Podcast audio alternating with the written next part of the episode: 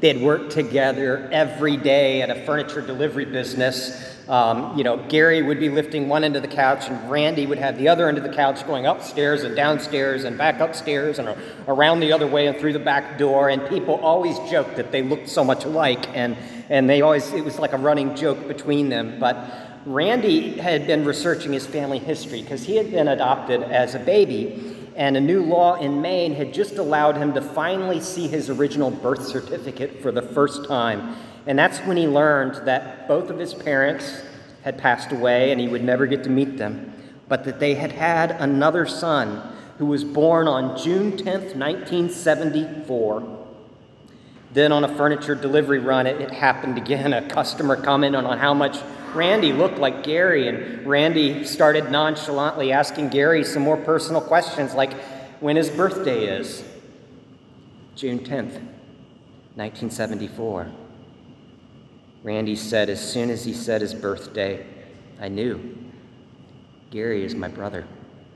It was 2009, and for the first time in his life, he had just found his family they had been in two, they were two towns apart growing up. They had gone to, you know, you know, uh, competing rival high schools, uh, and yet they had never really known about each other. And it was a shock to them both. Gary said, I still can't wrap my head around it. A coworker commented, There's nothing like family, especially when you don't have one. And now they have family. In a sense, that's really Christ's vision for his church because we are family, he says.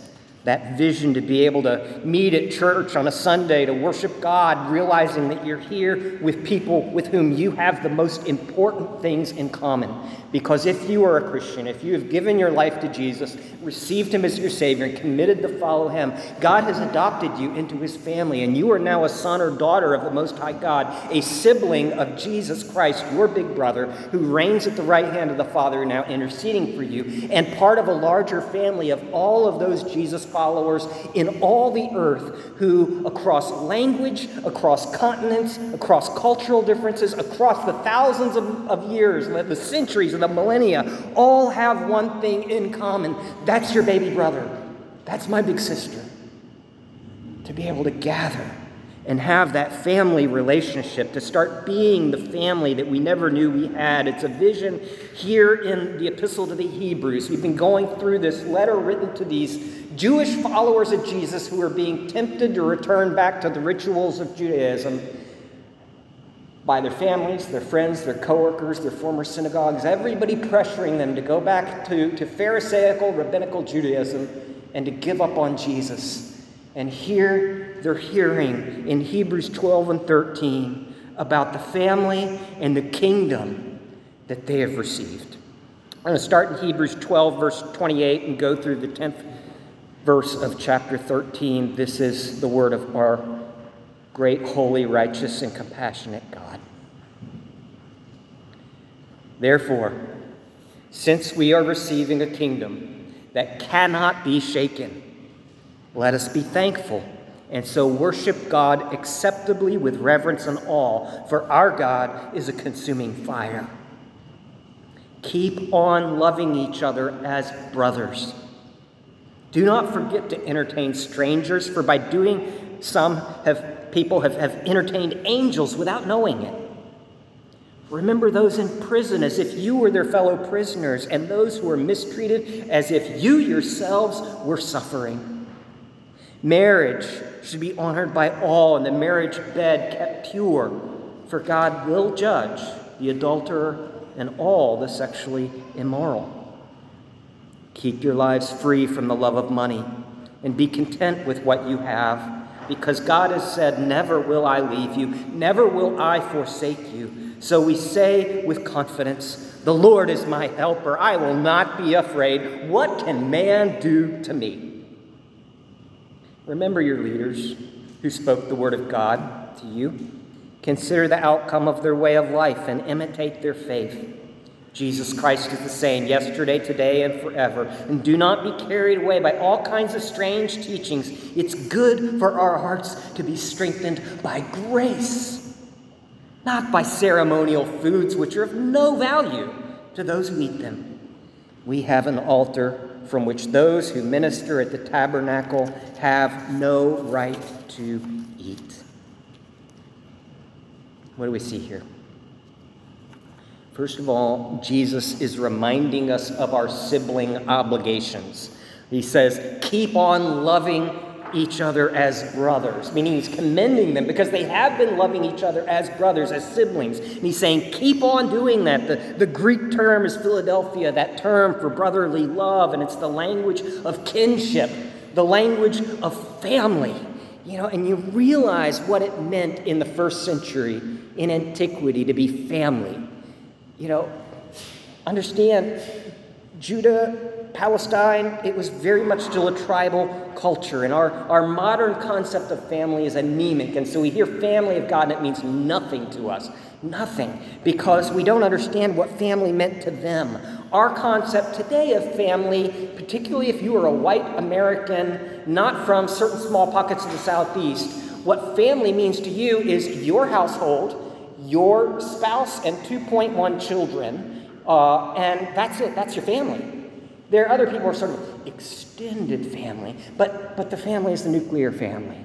That's our norm in Western civilization. And yet, that is not the norm in antiquity, and that's not what we were being told that we are as the Church of God. In antiquity, what it meant to be family is family was your mother, your father, your children, your grandchildren, your grandparents, your aunts, your uncles, your first cousins, your second cousins, your second cousins once removed, doubled over, um, sunny side up. You know, the whole thing was your family. You know, your family literally lived in a village with you, and maybe the next village over. If you wanted to get, if you were single like me, not a problem. You are surrounded by family all the time. Childless, you are surrounded by family. The Bible says, "More are the children of she who has no of she who is barren than of she who has a family," because you would be recruited 24/7. You were always the whole extended family was always watching all of the kids together, discipling all of the kids together, training the kids all together. Everybody, the eldest were was done right, honored for being the eldest, the wisest, the most experienced. The youngest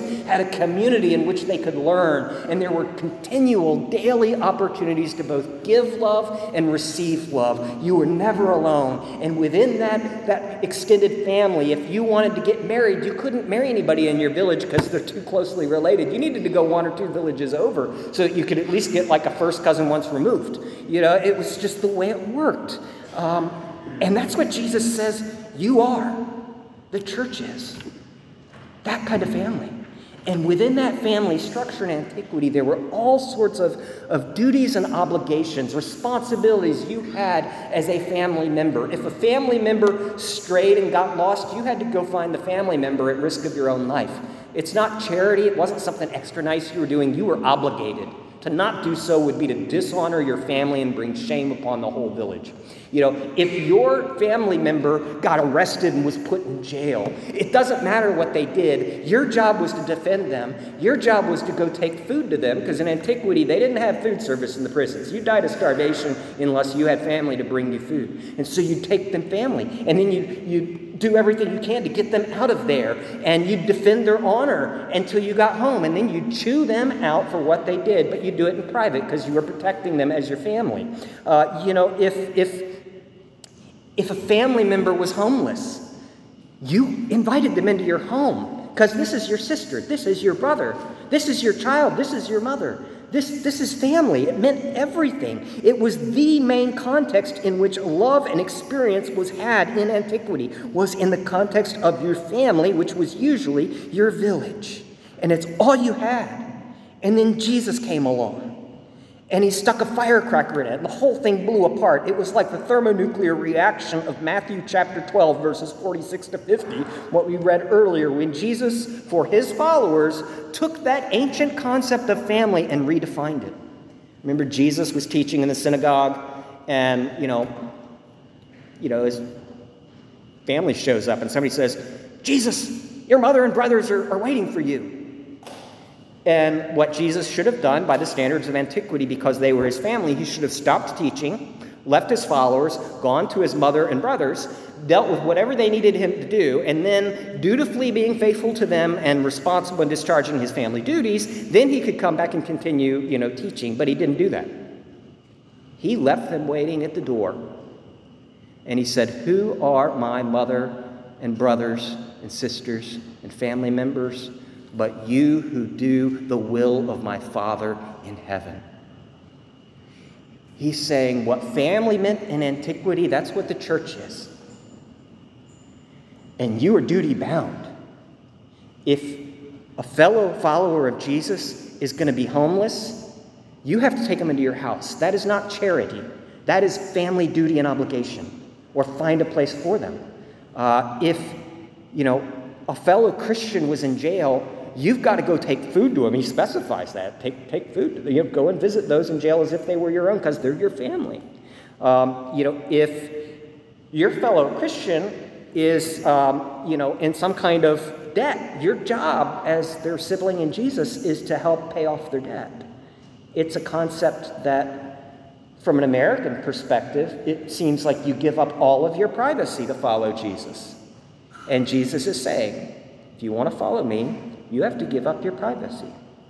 You have to give up control over your home, control over your car, control over your finances, control over everything, because you have a family in that ancient sense. And all of the duties and obligations of that. It meant this heightened sense of solidarity with the family of God. Don't forget to entertain strangers, he says.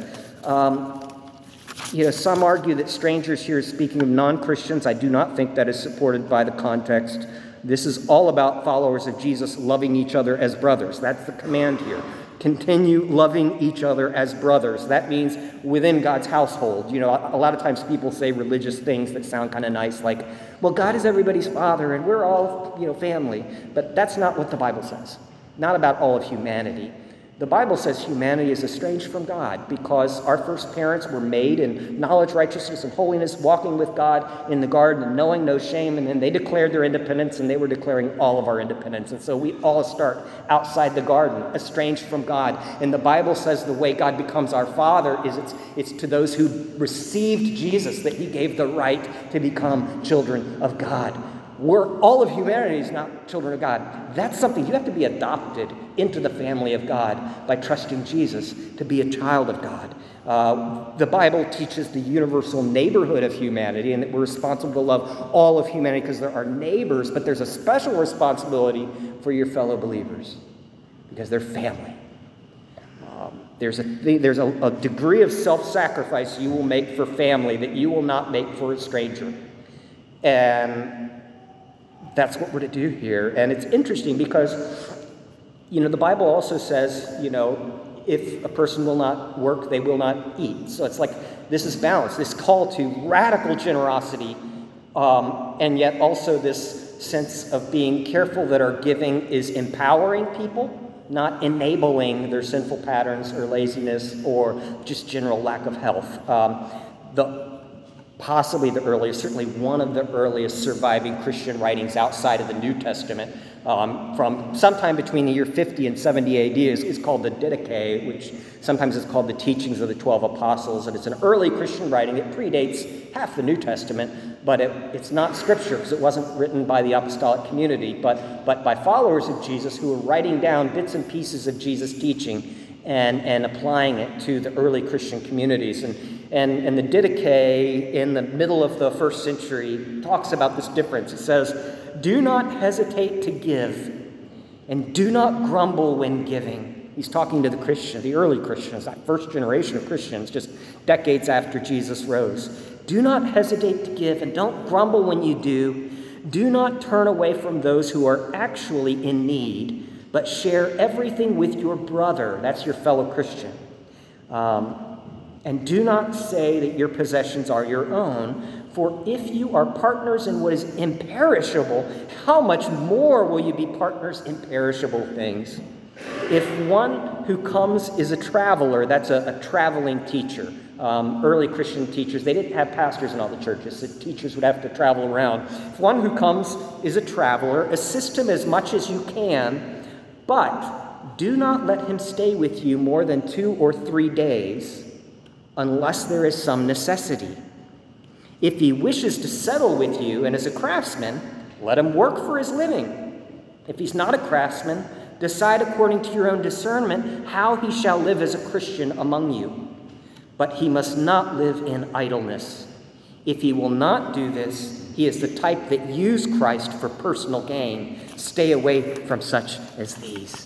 You know, these early Christians grappling with the, the various teachings of the New Testament, was, which was very hard to access. At this point, it was just being copied and, and, and spread uh, throughout these, these various Christian communities. They were still, nevertheless, realizing Christ calls us to give up our own possessions, to share everything, and, and to consider nothing our own, and, and to offer into our lives, into our communities, into our churches, any Christian who is in need for three days. And then, if it's a real emergency, then you figure out, okay, you're going to be here long term. Let's figure out how you're going to make a living. Um, empowering giving, not enabling. We have this duty. Continue. Keep on loving each other as brothers. This duty to those who, who we need to be taking care of each other, but also not in a way that's going to enable our sin. We have a duty to those who are hurting, those who are prisoners, those who have mistreated you, uh, as if you treat them as if you yourself were doing it. It doesn't matter why they're in prison, um, they're your family. A duty to our siblings' marriages. Marriage should be honored by all, we read, and the marriage bed kept pure, for God will judge the adulterer and the sexually immoral you know, as, as a pastor with a very sensitive heart who loves all of you, there's a part of me that wants to buffer that and say, well, of course, I mean, your sins are all forgiven, dot, dot, dot, dot, dot. But that, that warning is there for a reason because we need to hear that. If you're cheating on your spouse, you need to hear that warning that God will judge you for that. If you're sleeping with somebody who's not your spouse, you need to hear that because everybody's doing it. And we all need to hear it. If you want to follow Jesus, you've got to give up your privacy and let people into that so they can help you walk with Him. Because we have a duty to our siblings in Christ to protect their marriages, to, to protect each other in our most vulnerable and sensitive places, which is where we're most likely to be taken advantage of. We have a family obligation to protect each other, a duty of radical generosity. Keep your lives free from the love of money, he says. Gosh, these are the things that trip us up. There is nothing that trips us up like sexual sin and money. You know, there's nothing like it. Keep your lives free from the love of money and be content with what you have now because God has said, Never will I leave you and never will I forsake you. You know, the, the gospel enables us to see money as just what it is it's just money. It's not my security, it's not my hope, it's not my future. My security is Jesus, who says, Never will I leave you, never will I forsake you. We have a responsibility to follow the faith of our leaders. He says, Remember your leaders and consider the outcome of their way of life and imitate their faith. Uh, you know, any Christian leader who has any level of humility before God is not looking for wealth and they're not looking for a big name for themselves and they're not looking for a successful ministry. What they really want is to look at the people who are following and see them loving Jesus and being loved by Jesus. What we want to see is your faith that you're making sacrifices to do what he tells you to do because you love him and you trust him and you trust how Jesus feels about stuff more than you trust your own heart. That's what we want. Remember your leaders and imitate their faith. That's any spiritual leader's greatest longing is that you would have a vital, life giving, self sacrificing faith in your best friend Jesus. And because of that, you would have a joy, even on the worst day of your life, enough joy to be able to get out of bed and face the day and trust God with the results. Imagine the church living together as family. Keep on loving each other as brothers. I was convicted hearing a, a story from a, he's an American pastor who was visiting uh, some other Christians in West Africa. And there was this uh, one West African pastor that he was speaking to who had a, uh, uh, a woman living in his home with his wife and, and, kids that kind of raised a few eyebrows. He asked some questions, and what he found out is that the, this African, West African pastor had just started ministering in a new city where he had moved with his family. And as he was walking out of his door one day, he heard the most beautiful singing uh, just passing over the whole neighborhood. And as he began following this, he could hear that this beautiful singing were actually Christian hymns. Somebody was singing the most beautiful versions of Christian hymns just out loud. And as he approached her, he saw how she was dressed short, short dress, high fishnet stockings, plunging neckline, lots of makeup. He walked up to her as she was singing to Jesus, and he asked what her story was. And she explained that she had been abducted and she had been trafficked and she was being forced to do things that made her feel much shame. She was being forced to do things that were sinful and that degraded her. And that if she didn't do it, her pimp had told her he would hunt her down and kill her. And she had no way of getting back to her family and no way of safety. And so that West African pastor said, Come with me. And she didn't know what it was, but he took her home, introduced her to her wife, and introduced her to his wife and to his children, and said, You're going to be living with us. And if the people who are threatening you come after you, we and the whole church will defend you to our death. This American pastor said, Wow, that's pretty extreme, self sacrificial act of incredible love. And the West African pastor looked at him like he was talking to a fool and said, I would think any Christian would do that if he believed she was really his sister. If you want to follow Jesus, you got to give up your privacy. You got to give up your security. You got to trust him because he says, that's our sister. And we have duties and obligations. Keep on loving each other as brothers. Why is this hard? It's hard for a number of reasons. First, it's hard for fe- because of fear. You know, what if you bring her into your home and your kids see things and hear things, and maybe because of her line of work, she's got some coarse vocabulary, and your kids are going to start using words that you do not want your kids using in Sunday school. You know, um, well, you're going to have to trust God with that. Um, our fear for the future will keep us from loving. Our fear to protect our own, that self protective impulse, will keep us from loving our siblings in Jesus. And God zeroes in on that fear, saying, Never will I leave you. Never will I forsake you. You can give everything away and be abjectly poor, and I will not leave you. I will not forsake you. You know, so, some of you hear that and you think that you're the exception to that, that God's saying that to every other follower of Jesus, but He's saying it to you right now. You know who you are. He's saying it. You're not believing Him, but He's saying, I see you, and I will never leave you, and I will never forsake you. And I want you to focus not on taking care of yourself, but on taking care of those around you that I give you as siblings in Jesus. We can be paralyzed into inaction if we don't believe God loves us. And, and, and it's difficult, though, because of our fear. And it's difficult because there's always some false teacher peddling empty religion instead of Jesus. Um, few things will sap away your generosity than losing sight of the gospel. If you get into self righteous, pull yourself up by your bootstraps religion, what that will do is it will taint any generosity you have and make it incredibly difficult for you to be generous because you're going to look at poor people and because you need to prove that you're one of the righteous people you're going to think you're superior and you're going to despise the poor person. And if you are generous toward the poor person it's going to be out of a self-salvation effort because you're trying you're using that poor person to make yourself into one of the righteous people. And that's not love either. Um, people tell me greg you preach grace grace grace but, but that's not going to motivate me to live a holy life. I beg to differ if you really understand, I know I am the biggest ball of sin and iniquity in human history, and Jesus loves me, and He has clothed me, and God sings over me in song, and no one can take that away from me. And that makes me love Him more. And that makes me want to sacrifice more.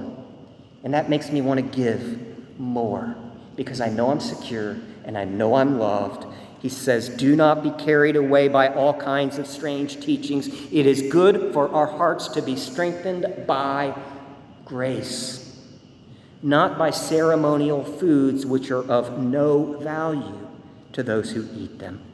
Religion is an empty alternative to grace. It's of no value. But if you're afraid and don't believe that God's going to take care of you, or if you're doing the works based religion thing, you know, your, your performance treadmill to be one of the good people, uh, it'll take away all your desire to give generously out of love for other people. And, and sometimes it's just you're afraid of the future because you realize that you do not have the ability to control the future. There is a future ahead for every single one of us in this room that is unplannable, uncontrollable, and unknowable, and you won't know until it happens. But the thing is, well, it's like the old Presbyterian joke. I think there's only one Presbyterian joke. But you know, it's the, the guy falls down the steps, he gets to the bottom and he says, I'm glad that one's over with. Um, because God is sovereign. We don't, we don't control the future, but there is one who does control the future, and that's Jesus, and he's our best friend. And so we say with confidence, we read here, The Lord is my helper. I will not be afraid. What can man do to me? If God is your helper, you know, then you don't have to take care of yourself. That's God's department. You don't have to handle the future. That's God's responsibility. You don't even have to get results. That's God's job. You can fail abjectly and miserably, be the worst business person in human history, live in a cardboard box, and, and, and eat, you know, little, little smokies every day as your main nutrition, and know that Jesus loves you. And you will have a freedom that you will not have if you are driving yourself continually trying to merit yourself to be one of the good, successful, happy people, m- making everybody around you miserable. The gospel has such power. So, how is it possible? It's possible because of the gospel. Jesus says that, that he's the same yesterday, today, and forever. He is not bound by the limitations of time, he is God in the flesh. And he says here that we're receiving a kingdom that cannot be shaking. You know, I, I watched you know, scenes from Marrakesh in Morocco this week of the, the great minaret. It's a big rectangular tower that's considered the roof of, of Marrakesh.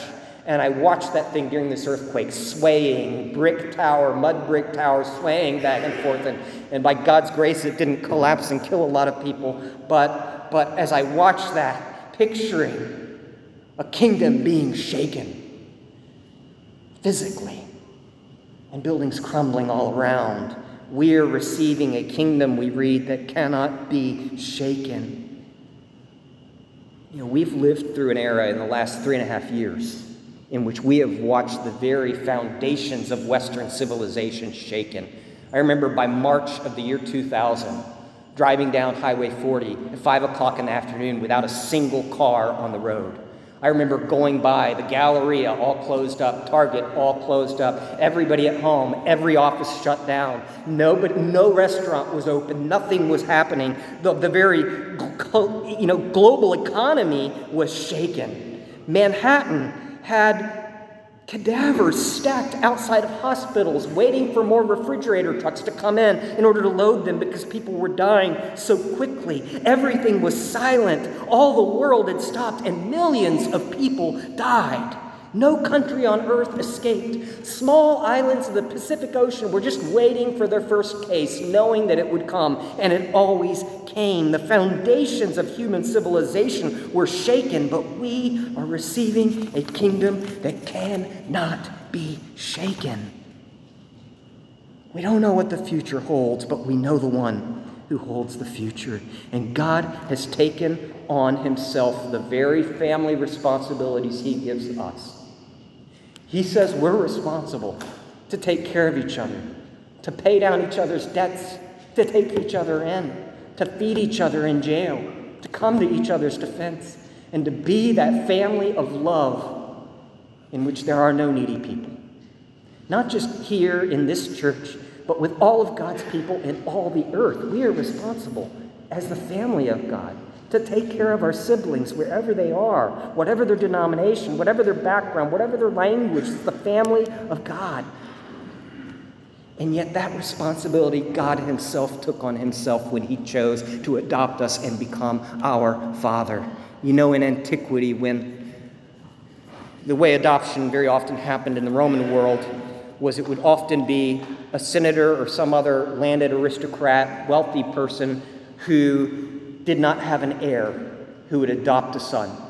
Perhaps he had had multiple sons that they may have died in battle, they may have died of disease, they may have died of, of plague or of, of, of, exposure of any number of things. Death was very, very common in the ancient world, and you could have a lot of kids and have none of them survive. And if, if a man had no surviving son, he would often take a teenager or young adult, might even be a slave, and adopt him as his son and give him his name and if that adopted son had debts and liabilities, it was the father's responsibility, therefore, to cover the debts and to pay off all the responsibilities. Whatever they were, whatever the cost, those debts and responsibilities transferred from the son to the father, and the son bore them no more. And the father would have to do whatever it takes to pay them down. And then all of the father's land, his estates, his titles, his seat in the Senate would all be transferred to that son, and he would be elevated, and everything the Father had would therefore become his.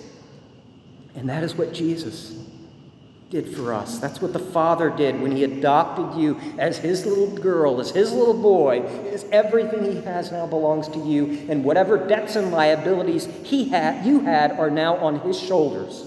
And that's what Jesus was doing when he went to the cross. Jesus had taken your debts and your responsibilities as the second person of the Trinity, as God in the flesh.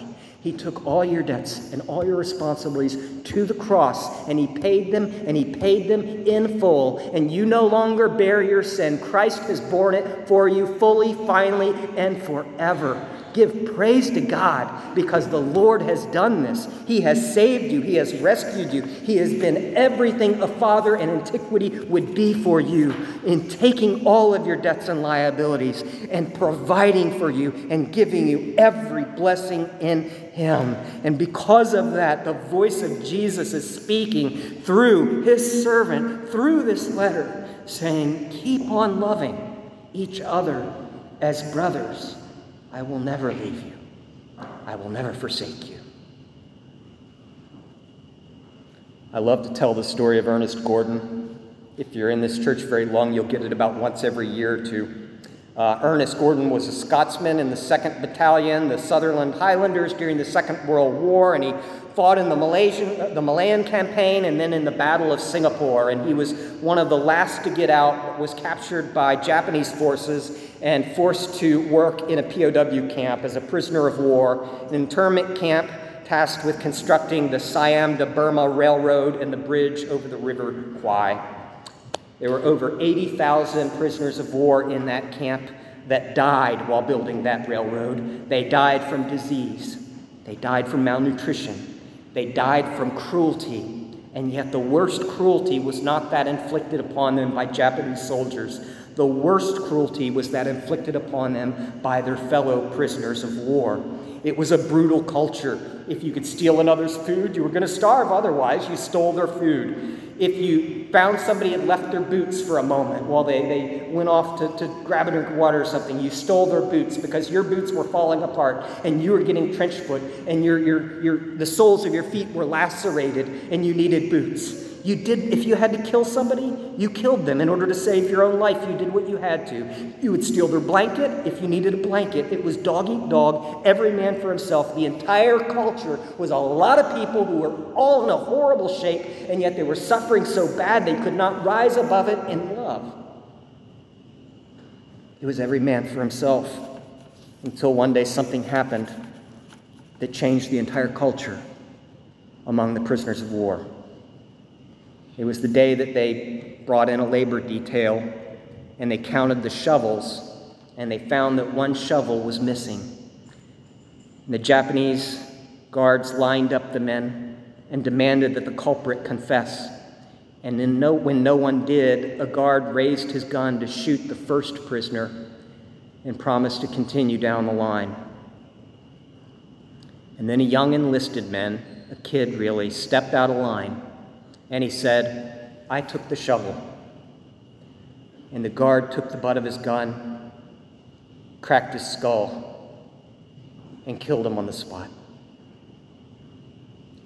Later that day, they recounted the shovels and discovered that there was not a shovel missing after all. Instantly, all the prisoners realized what had happened.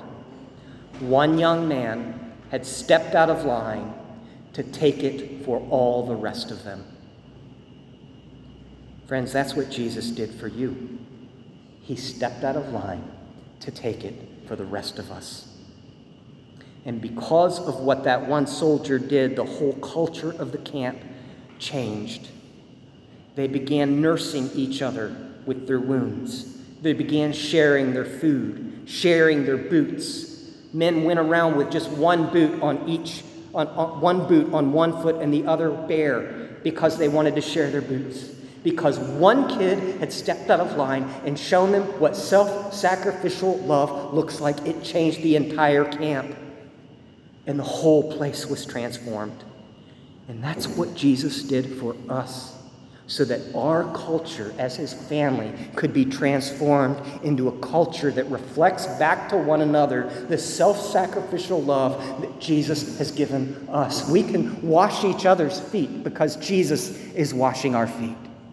And that frees us up to love. When you see a church of people sacrificing to love and disciple and help each other grow, then you will find the church that Jesus died to create. Let's pray.